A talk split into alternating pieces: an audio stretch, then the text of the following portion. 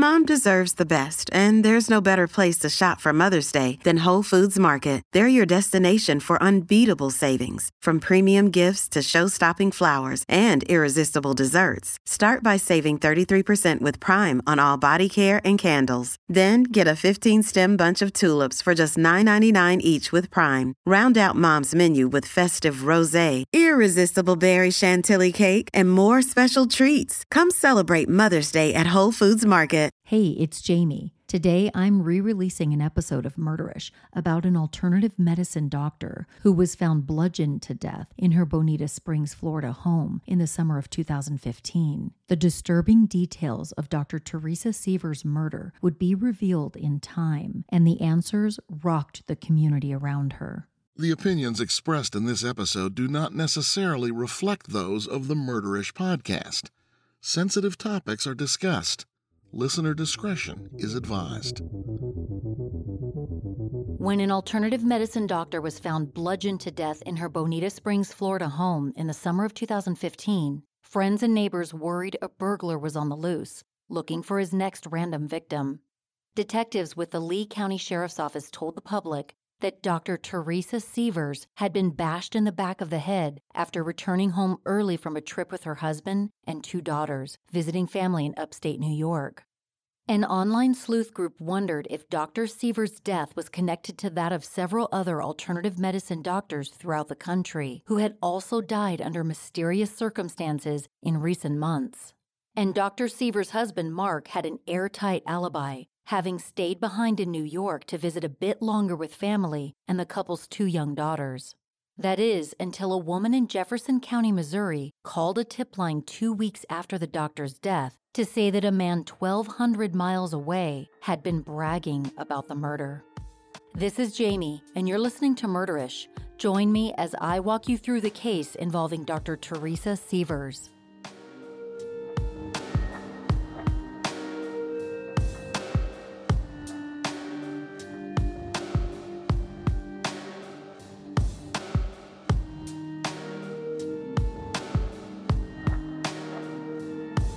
Situated along the Gulf of Mexico, Bonita Springs is one of Florida's most beautiful and affluent suburbs just north of the Everglades in southwest Florida.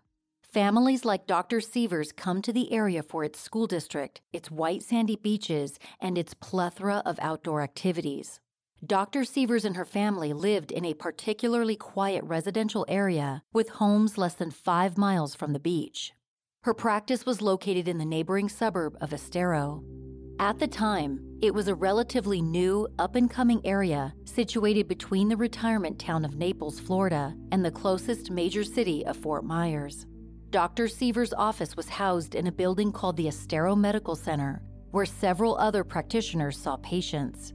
The overall region of southwest Florida is relatively affluent compared to other parts of the state and is known for its retirement population and snowbirds who flock down from colder states each year to enjoy the sunshine. Dr. Sievers was practicing holistic medicine in one of the more health conscious regions, and her practice, the Restorative Health and Healing Center, had developed a name for itself at the time of her murder. June 29, 2015, was a Monday morning, a day when Dr. Sievers would have arrived early at her practice in Estero, Florida. The 46 year old internist and mother of two was known for her passion for alternative medicine as well as her spunk. At just 4 feet 11 inches tall, Dr. Sievers wore heels most days and could be heard tip tapping down hallways in her office suite, signaling to coworkers that she had entered the building. But on that quiet summer morning, Dr. Sievers' coworkers were getting worried. Dr. Sievers had not arrived to work yet, and she was known to run a tight ship. She wasn't answering her phone, and after some time had passed, coworkers made the decision to call Dr. Sievers' husband, Mark. Mark Sievers worked as sort of an office manager for the practice and an assistant to his wife. But his main role in the relationship was to homeschool their two daughters, Josephine or Josie, age 11, and Carmela or Carmi, age 8. Aside from that, Mark Sievers was known as his wife's rock and confidant someone who bent over backwards to make her dreams of a successful practice come true. Coworkers reached Mark on his cell phone that morning, He answered the call in upstate New York, where he and Dr. Sievers had been vacationing with their two young daughters to visit family. The plan had been for Dr. Sievers to come home on Sunday night so she could work Monday. Mark Sievers and the girls had stayed behind to spend a little more time with family.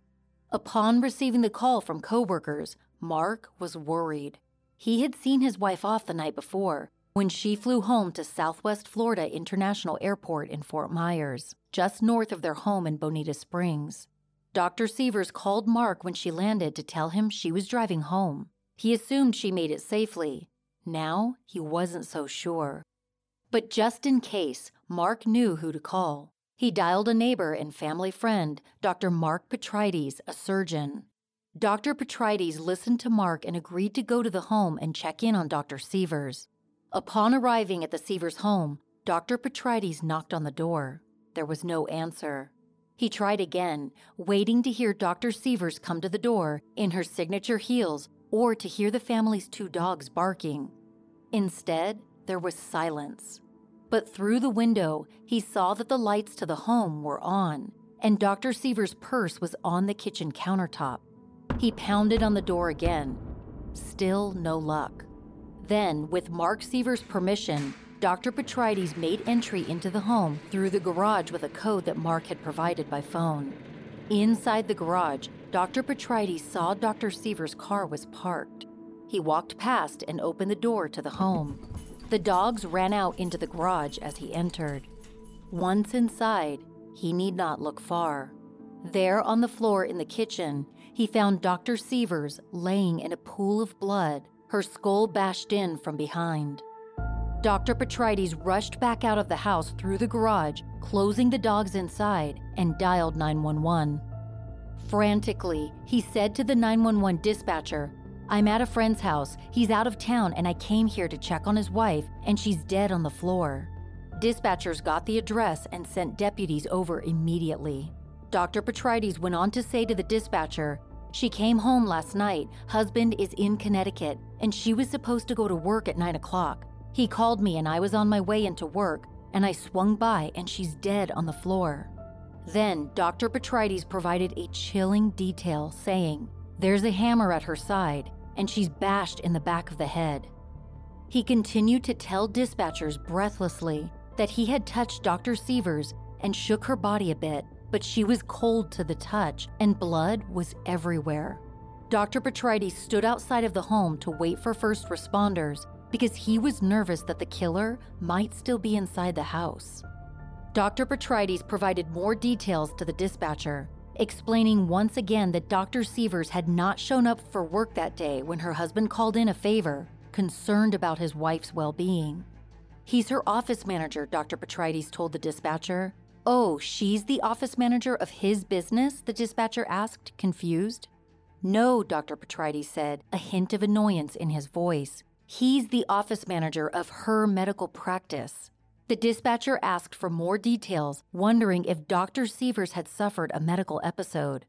This is a murder, Dr. Petrides said. She's bashed in the back of the head. I can't see her falling or anything like that. Dr. Petrides' voice shook on the other end of the line. I just looked and thought, my God, you know, she's my friend. Teresa Grace Sievers was 46 years old at the time of her death, and the crime was quickly classified as a homicide. When crime scene photos were later released, the brutality of Dr. Sievers' death was made clear. Blood smears could be seen on a door frame in the kitchen and on the tile floors. There was blood spatter across the tile squares and pooled in the grout lines. A hammer was left behind at the crime scene, its handle covered in blood and wrapped in long strands of hair. Dr. Sievers' phone, water bottle, and wallet were also on the floor next to a pair of sandals and headphones. All signs pointed to the fact that Dr. Sievers had come home from her flight and been surprised by someone in her kitchen.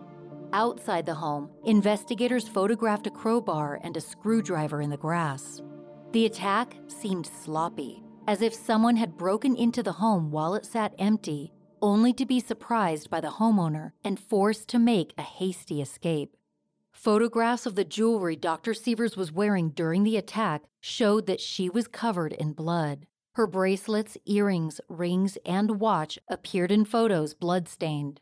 Her necklace, which featured the words, You may say I'm a dreamer, was also smudged with blood. Perhaps most haunting are the security photos of Dr. Sievers taken from cameras at the Southwest Florida International Airport.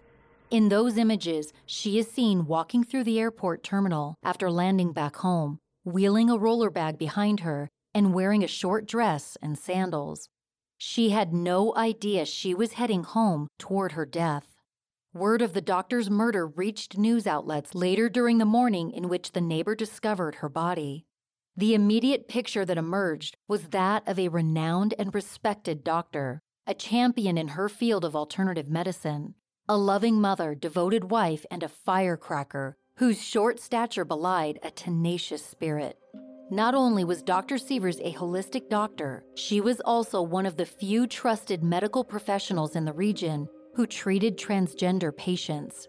At a time when those transitioning felt shunned and misunderstood by medical professionals, Dr. Sievers made a name for herself as someone who was not only open to treating that population, but a trusted, compassionate doctor who made it her mission to be a beacon for those transitioning. Dr. Sievers' work in this field actually earned her a nickname among colleagues and patients who referred to her as Mother Teresa. Some of the first rumors about the doctor's murder came from those suspecting a patient, someone close to Dr. Sievers, who had become upset with a treatment plan or the like. Reporters flocked to the crime scene and Dr. Sievers' nearby medical practice, where a sign on the door told patients that the office was now closed for the day. Family members told the media they were shaken, blown away, and heartbroken. Dr. Sievers had just been visiting family the day before and now she was dead. A native of Connecticut, Dr. Sievers had been valedictorian of her high school, and in medical school, she earned honors. After graduating, Teresa moved to Charleston, South Carolina, where she met Kenny Cousins, the man who would become her first husband. The two shared a love of the outdoors, the ocean, good music, and good food, according to Wink News. Early on in her career, Dr. Sievers told her husband that she really wanted to spend more time with patients. She wanted to develop meaningful relationships with them in order to treat them as a whole human. Though Dr. Sievers divorced her first husband after just three years, they remained good friends. She soon met a new man, Mark Sievers. A few months into their relationship, Teresa and Mark were married. For every glowing online review of Dr. Sievers' work, there was a negative one where some patients called her abrasive and direct, lacking a good bedside manner. Dr. Sievers was known as a dedicated mother, known for some unique parenting styles. Mark Sievers homeschooled their two girls, hoping to inspire new ways of thinking and learning, and he often helped out with Dr. Sievers' medical practice. Together, Teresa and Mark called their children mermaids and made it known that they thought the two girls were magical. Some people thought their parenting style was bizarre, but on this front, the couple were united. A neighbor down the street told Gulf Shore Life magazine that she used to see the two daughters holding lemonade stands or selling handmade art in their driveway. Once, when the neighbor stopped, she watched Mark Sievers corral the two girls for church. The neighbor marveled at the family, surprised that the two well behaved girls and their father were about to attend church service on a weeknight. After their mother's death, the two girls continued daily life from their home in Bonita Springs with their grieving father. But their future without a mother remained largely uncertain. Early on in the case, a bizarre theory emerged online. Members of a well known thread and message board community called Web Sleuths had picked up on the case Soon, they had drawn comparisons to four other cases of alternative medicine doctors dying under suspicious circumstances in recent weeks. Five others had gone missing in the same month. The theory was that the government was silencing these doctors who held secrets to curing diseases such as cancer. And some said each of the doctors had encountered recent run ins with the feds, who were raiding and investigating their practices. At least for those who knew Dr. Sievers, the idea seemed outlandish, and all signs pointed to some kind of burglary gone bad. Their focus was on finding her killer before they claimed someone else in the area. But for the web sleuths, the fact that Dr. Sievers' husband had an airtight alibi made her death look like part of a larger conspiracy. Local authorities, however, did not give the theory much credence. Regardless, the web sleuths community latched on, sharing evolving theories for months online as the case unfolded. In the meantime, friends and family began a GoFundMe account to raise money for the couple's two daughters. Neighbors, family friends, and strangers pooled together more than $30,000 for the girls. The family noted on the page that they were organizing the fundraiser because Mark Sievers was too distraught to do it himself. On the page, a family friend of Dr. Sievers, Lenka Spiska, wrote the following message To all who knew and loved Dr. Teresa Sievers. As my best friend and colleague, Dr. Sievers was a visionary in her field, amazing healer, loving wife, and mother to two beautiful little girls, as well as many others in the community. She was referred to by many as Mother Teresa. Her life was taken yesterday, June 29, 2015, by an unknown assailant in her home. Dr. Sievers was the primary family provider. I ask you and anyone you know to donate what you are able to help her family deal with the financial burdens they will be faced with including the education of her two young daughters, who are only 11 and 8. Thank you and God bless Lenka Spiska. The fundraiser brought in about $34,000. After a funeral was held for Dr. Sievers, a friend of hers didn't think things were adding up. During a two hour interview with detectives, Carrie Kane relayed details of the funeral, according to the Naples Daily News, saying that Mark Sievers had certainly cried at the service, but that his tears seemed fake. She also remembered how he had shared brutal details of the killing just days after his wife's death while hanging out at the beach. During the service itself, Mark's closest friend actually ran out of the funeral hall and never returned. Are you tired of battling through the dreaded pre period week or struggling with menopause symptoms? It's time to reclaim control with Estro Control. When I'm not feeling like myself, I'm not able to show up as my best self for my family, my friends, or my podcast team. Luckily, I found Estro Control. The formula is designed to make that time of the month a breeze so you can finally feel like yourself again. And for those battling through menopause or perimenopause, Hormone Harmony is here to help. With their science backed adaptogenic blend, you can conquer hot flashes, low moods, poor sleep, and more. Happy Mammoth the company behind Hormone Harmony, is dedicated to making women's lives easier. And that means using only science backed ingredients that have been proven to work for women.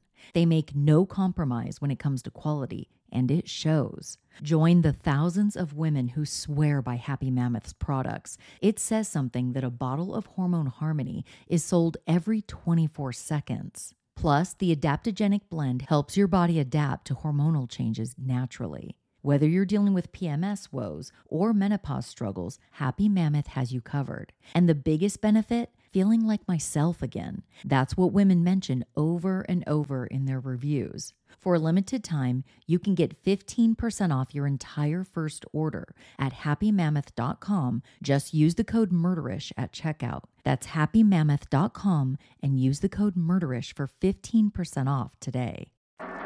Curtis Wayne Wright was Mark Sievers' best friend, and for years the two had joked that they were brothers from another mother. Both were about the same height, bald with glasses, and had the same pointed features.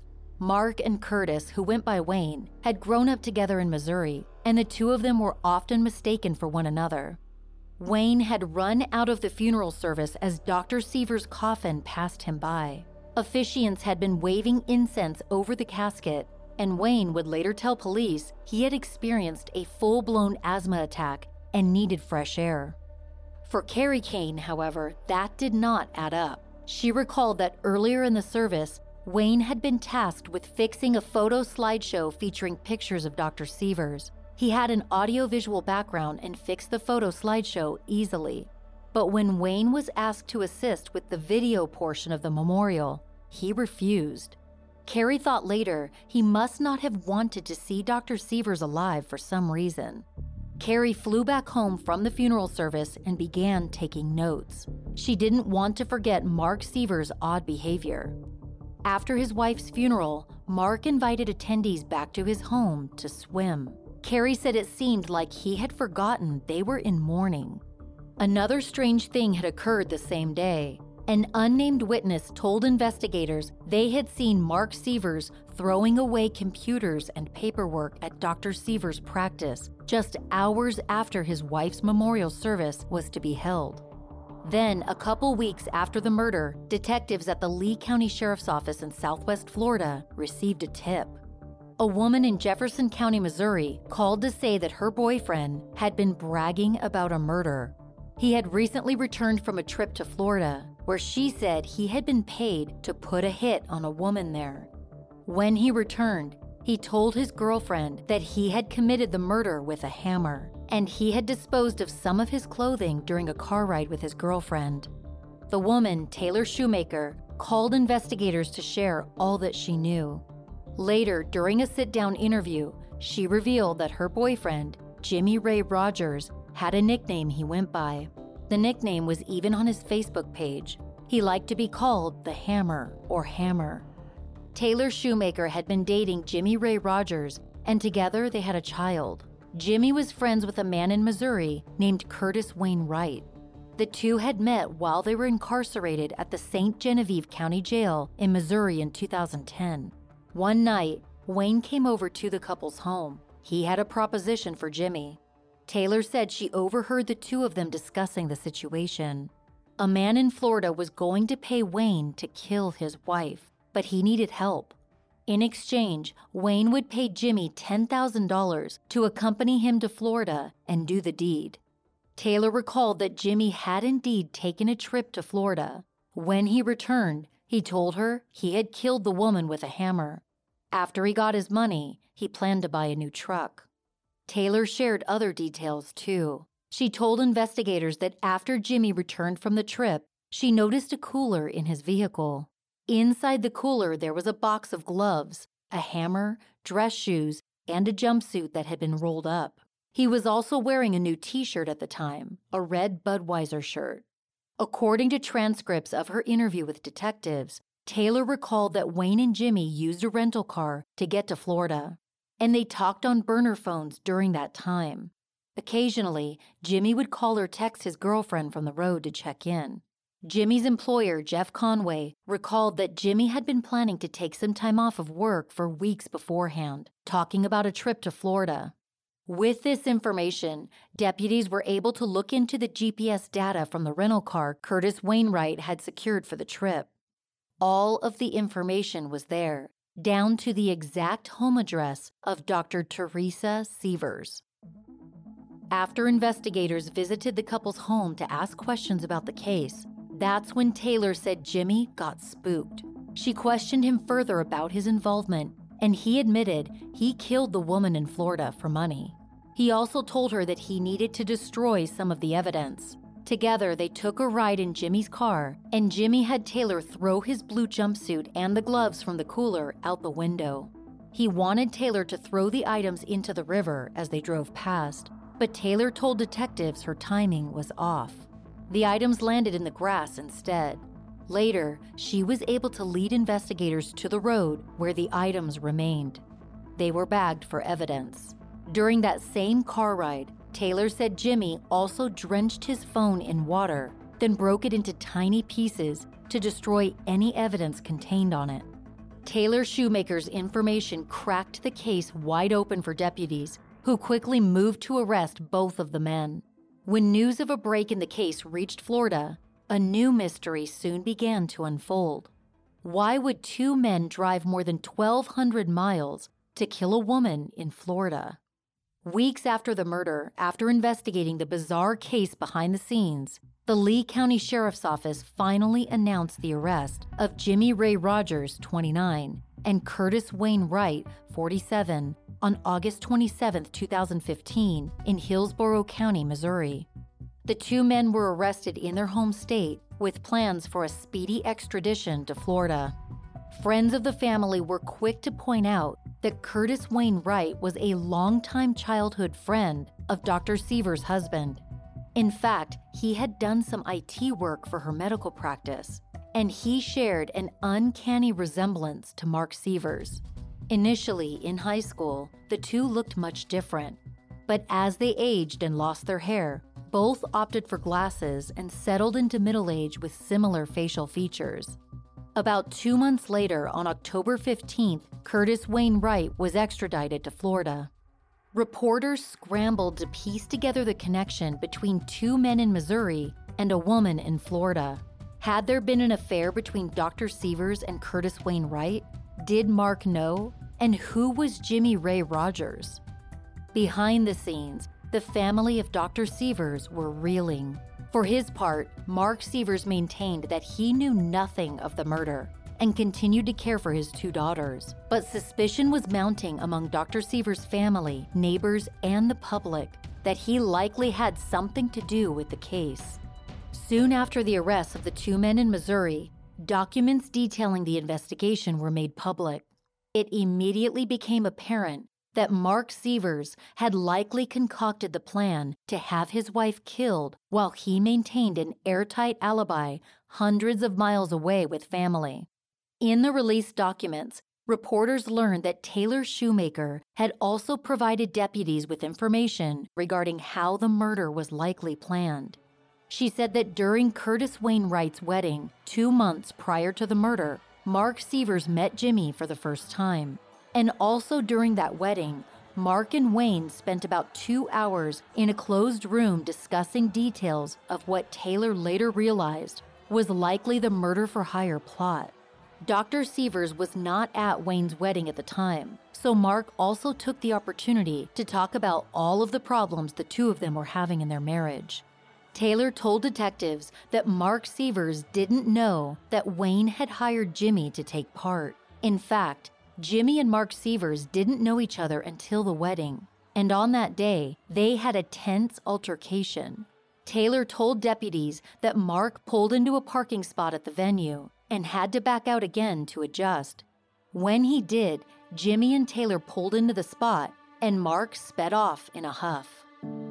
Startling details about Curtis Wayne Wright soon emerged.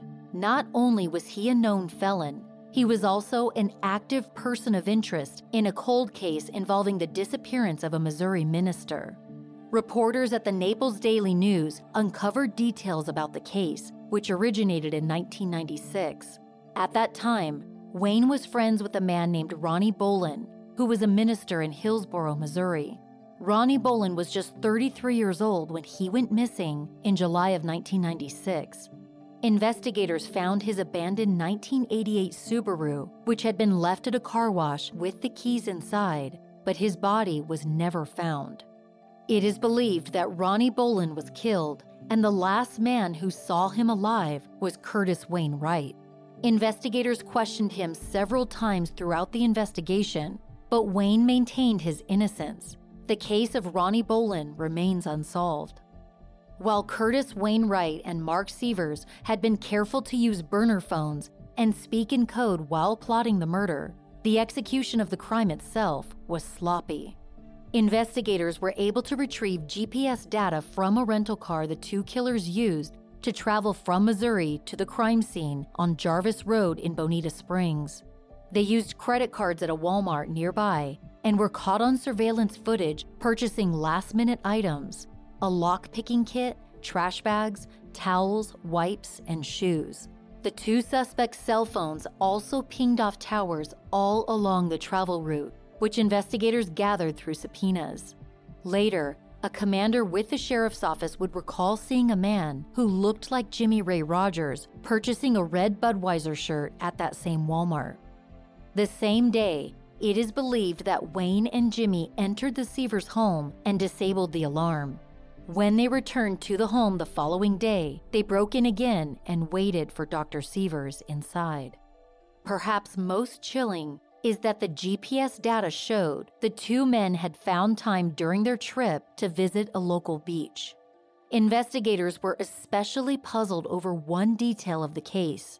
They realized that Mark had planned the murder to take place while his own mother took care of the family's two dogs at the house while they were out of town. That meant that Bonnie Sievers had to make a few trips to the home each day to feed the dogs, Nana and Lucy, and let them out. She was given instructions during that time regarding how to arm and disarm the home security system. But on the night Dr. Sievers came home from the airport, the alarm didn't trip. Nothing warned her that there were two men inside of her home. Bonnie would later tell investigators that she had trouble that night setting the alarm, so she called her son Mark for help. He told her not to worry about the alarm that night. A couple hours later, Jimmy and Wayne came back to the house to wait for Teresa. Before she knew her son was involved, Bonnie told investigators that she felt guilty for not having been able to set the alarm. Her guilt was misplaced, but her son did nothing to dispel it. Instead, he let his mother believe that two men had been able to break in unnoticed instead of by design. Shockingly, Bonnie Sievers was not told when to visit the home based on the time Wayne and Jimmy were there. So it's possible that she could have walked in on them and become the unintended victim. Details of the case were made public in December of 2015, and by then, everyone knew Mark Sievers had been in on it the question was whether he would be arrested. As the public waited for the imminent arrest of Mark Sievers, his neighbors grew anxious. They were living next to someone who had apparently arranged for the murder of his own wife. And there he was, living next door with his two daughters as if nothing had happened.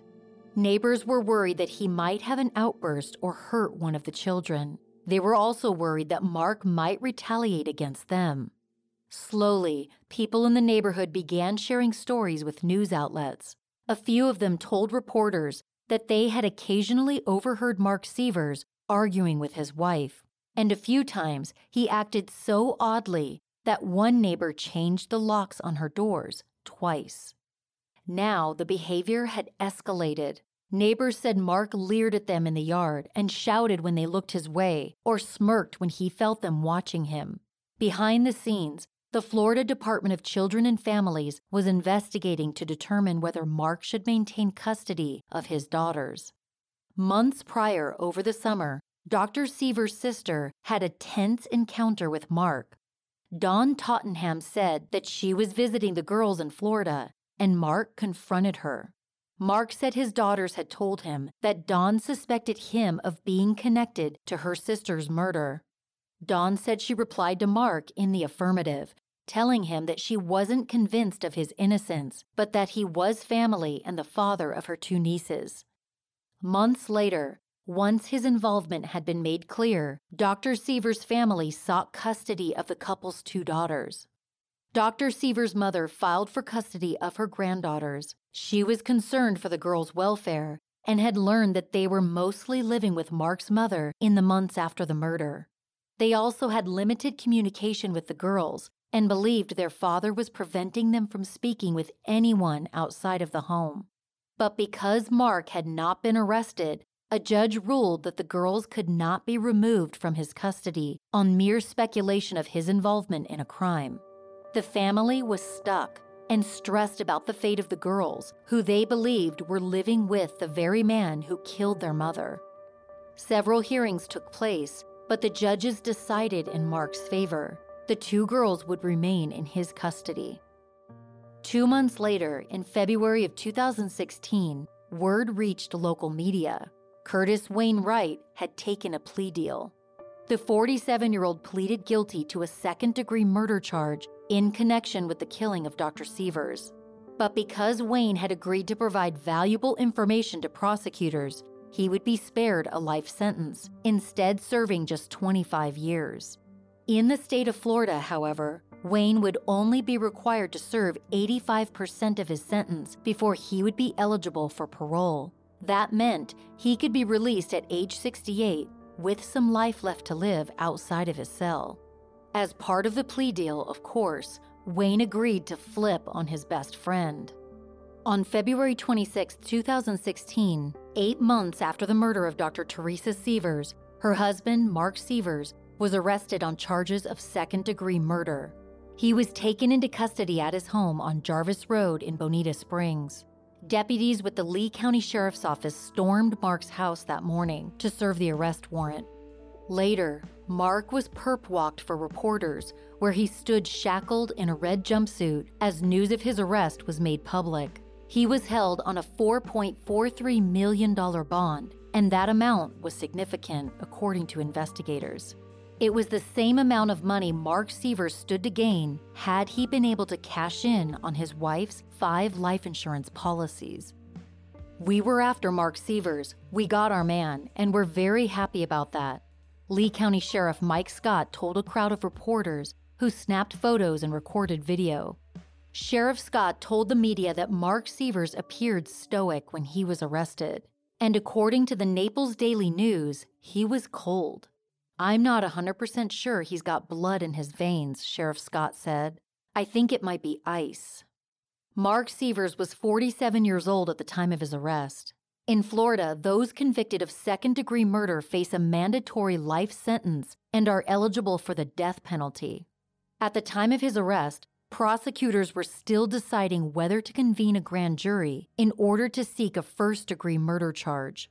Relief broke out across the couple's Bonita Springs neighborhood. Finally, the man who was responsible for the murder for hire plot of his own wife was behind bars, his eerie presence no longer a concern.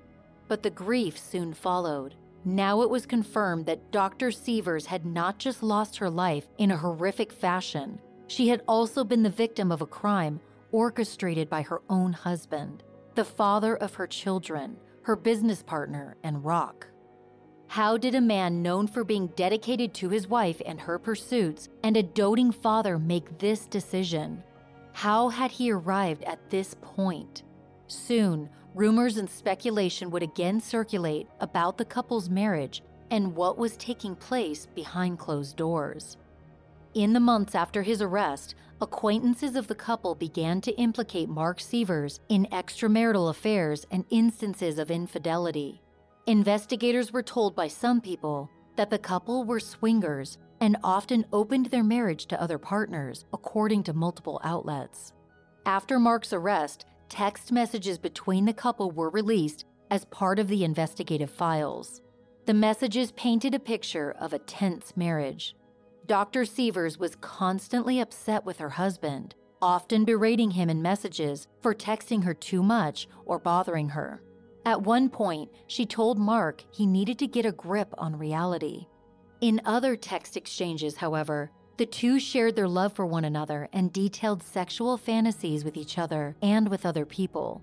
The case summary detailed that the couple had affairs with both men and women outside of the marriage but the only motive ever detailed was money. Dr. Sievers had five different life insurance policies totaling $4.43 million, and Mark Sievers planned to cash in, according to investigators. At times, investigators also theorized that Mark feared his wife was about to divorce him and take custody of their girls. At trial, Mark Sievers would maintain his innocence offering no confirmation either way. The life insurance policies were never paid out. And there were documented money troubles in their relationship. Court records show that the couple were facing foreclosure on their home in 2010. A neighbor said they had two loans out on their house, but they were only able to pay for one of them. Months after the crime, the Lee County Sheriff's Office released a summary of the evidence affidavit, which detailed five different instances when neighbors overheard the couple shouting and arguing.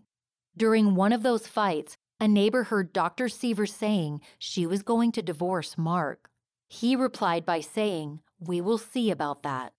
During one of the arguments, witnesses said it was Dr. Sievers who was the aggressor although none of the fights included any violence that they were aware of. And then, of course, there was the old rumor mill and the idle minds online. Some people wondered if Mark had simply grown tired of his overbearing wife, the breadwinner of the family, who called the shots and didn't take no for an answer. Maybe he orchestrated the entire murder just to get rid of his annoying wife and to devise a way to keep the children for himself. Making off with a few million was just the icing on the cake.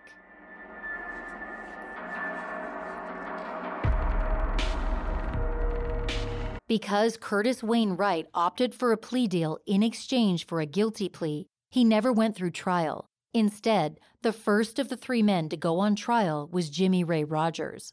On October 23, 2019, Jimmy Ray Rogers was found guilty of second degree murder and trespassing. He was 29 years old at the time of his conviction. A few weeks later, he would be denied a new trial. During his sentencing in December of 2019, Jimmy's family told the judge about his troubled background, beginning with an injury during birth when he was strangled by his own umbilical cord. Growing up, Jimmy's mother encouraged him to kill himself, and his father died when he was 16. Family members said Jimmy failed to develop mentally and emotionally.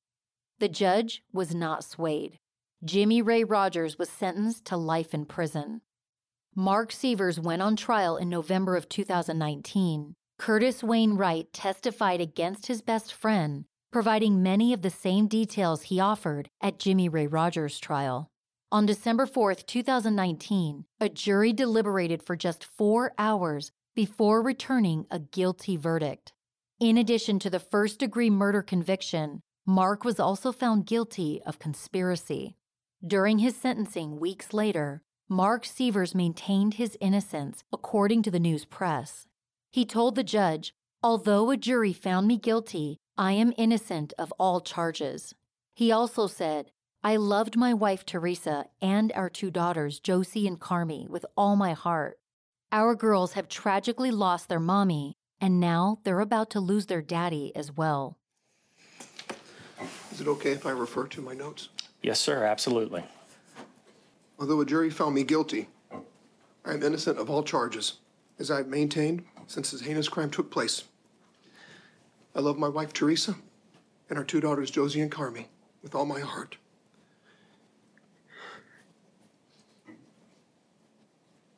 Our girls have tragically lost their mommy, and now they're about to lose their daddy as well. Therefore, I respectfully ask the court for life, as not to compound their loss and suffering. I am grateful, however, that the court can only determine my fate on earth while my soul is in God's hands, and God knows the truth. Although I cannot feel remorse for something I had absolutely nothing to do with, I am deeply saddened and forever heartbroken, to say the very least, that Teresa was taken from us.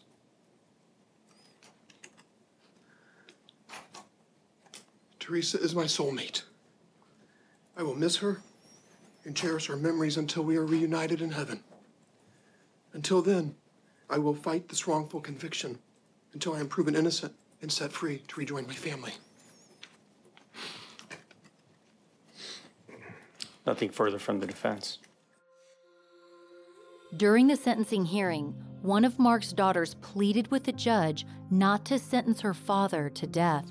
During the emotional plea, she said that while she did not want to have a relationship with her father at that time, she might want to in the future. To commit him to death would deny her that chance. The judge listened, but ultimately decided Mark Sievers' crimes were too severe. The judge then sentenced Mark Sievers to death. He was sentenced to 30 years for the conspiracy charge to be served concurrently.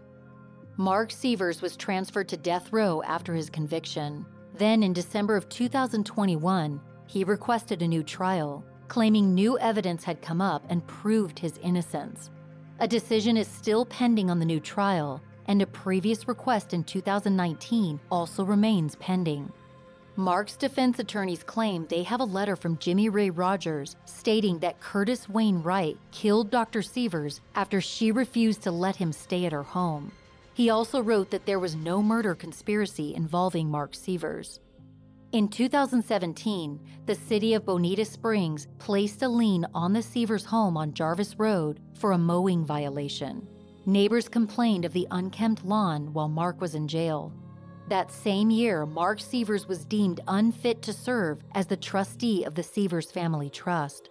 Instead, Dr. Sievers' brother, Patrick Tottenham, was placed into that role in order to see to it that assets were allocated appropriately.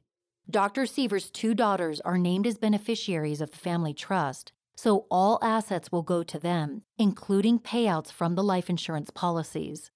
Eventually, the Sievers' abandoned home was sold, and neighbors said that that event could not come soon enough. Given the horrifying event that took place inside, the house was spooky. And due to it sitting empty, the house was also falling apart. The fence was covered in algae and it sagged. The home had become a huge eyesore, and of course, finding a buyer would be a challenge. The murder was still fresh in everyone's minds, and whoever bought the house would be buying a crime scene. Eventually, though, the property got a new owner, and the neighbors said they planned to embrace whoever moved in, happy to put that scary period behind them.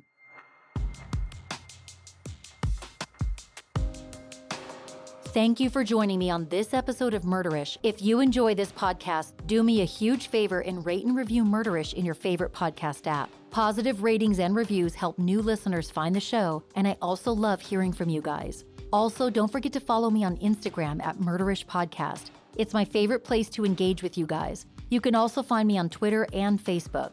Check out murderish.com if you want to buy Murderish t shirts, face masks, coffee mugs, and more. Murderish sound design and audio editing is by Justin Hellstrom. Some of the music was composed by Nico of We Talk of Dreams. This episode was researched and written by Christine Gill. Stick around after the closing music and ads to hear a list of sources used for this episode. As always, Ishers, thank you for joining me on this episode of Murderish. And remember, listening to this podcast doesn't make you a murderer, it just means you're murder ish.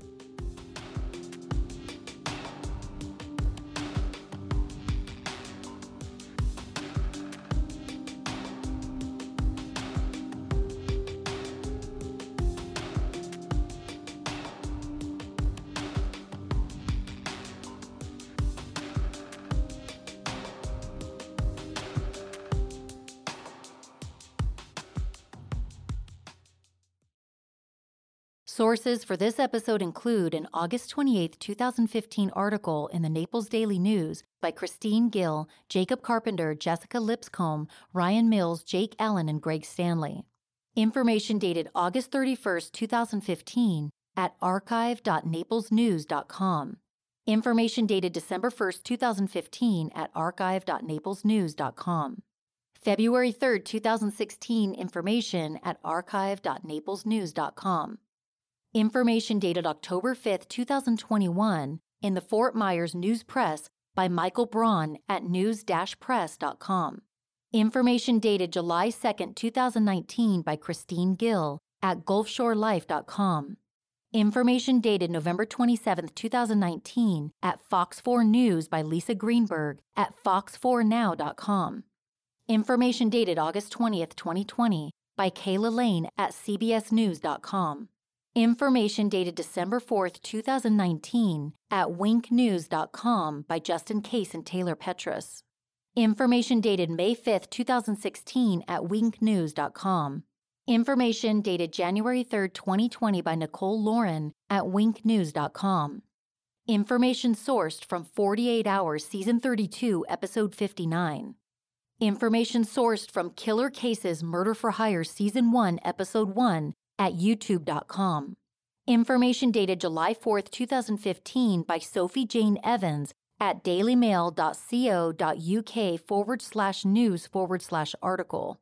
Information dated August 29, 2015 by Kelly McLaughlin at dailymail.co.uk forward slash news forward slash article. Information dated December 3, 2020 by Adam Janos at aetv.com. Information dated October 16, 2019 at lawandcrime.com by Alberto Luperon.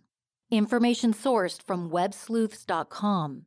Audio taken from the actual 911 calls. Information pulled from GoFundMe.com. Court documents from the Lee County Clerk. Documents from the State Attorney's Office released in 2015. Seeking the truth never gets old. Introducing June's Journey, the free to play mobile game that will immerse you in a thrilling murder mystery. Join June Parker as she uncovers hidden objects and clues to solve her sister's death in a beautifully illustrated world set in the roaring 20s. With new chapters added every week, the excitement never ends. Download June's Journey now on your Android or iOS device or play on PC through Facebook Games.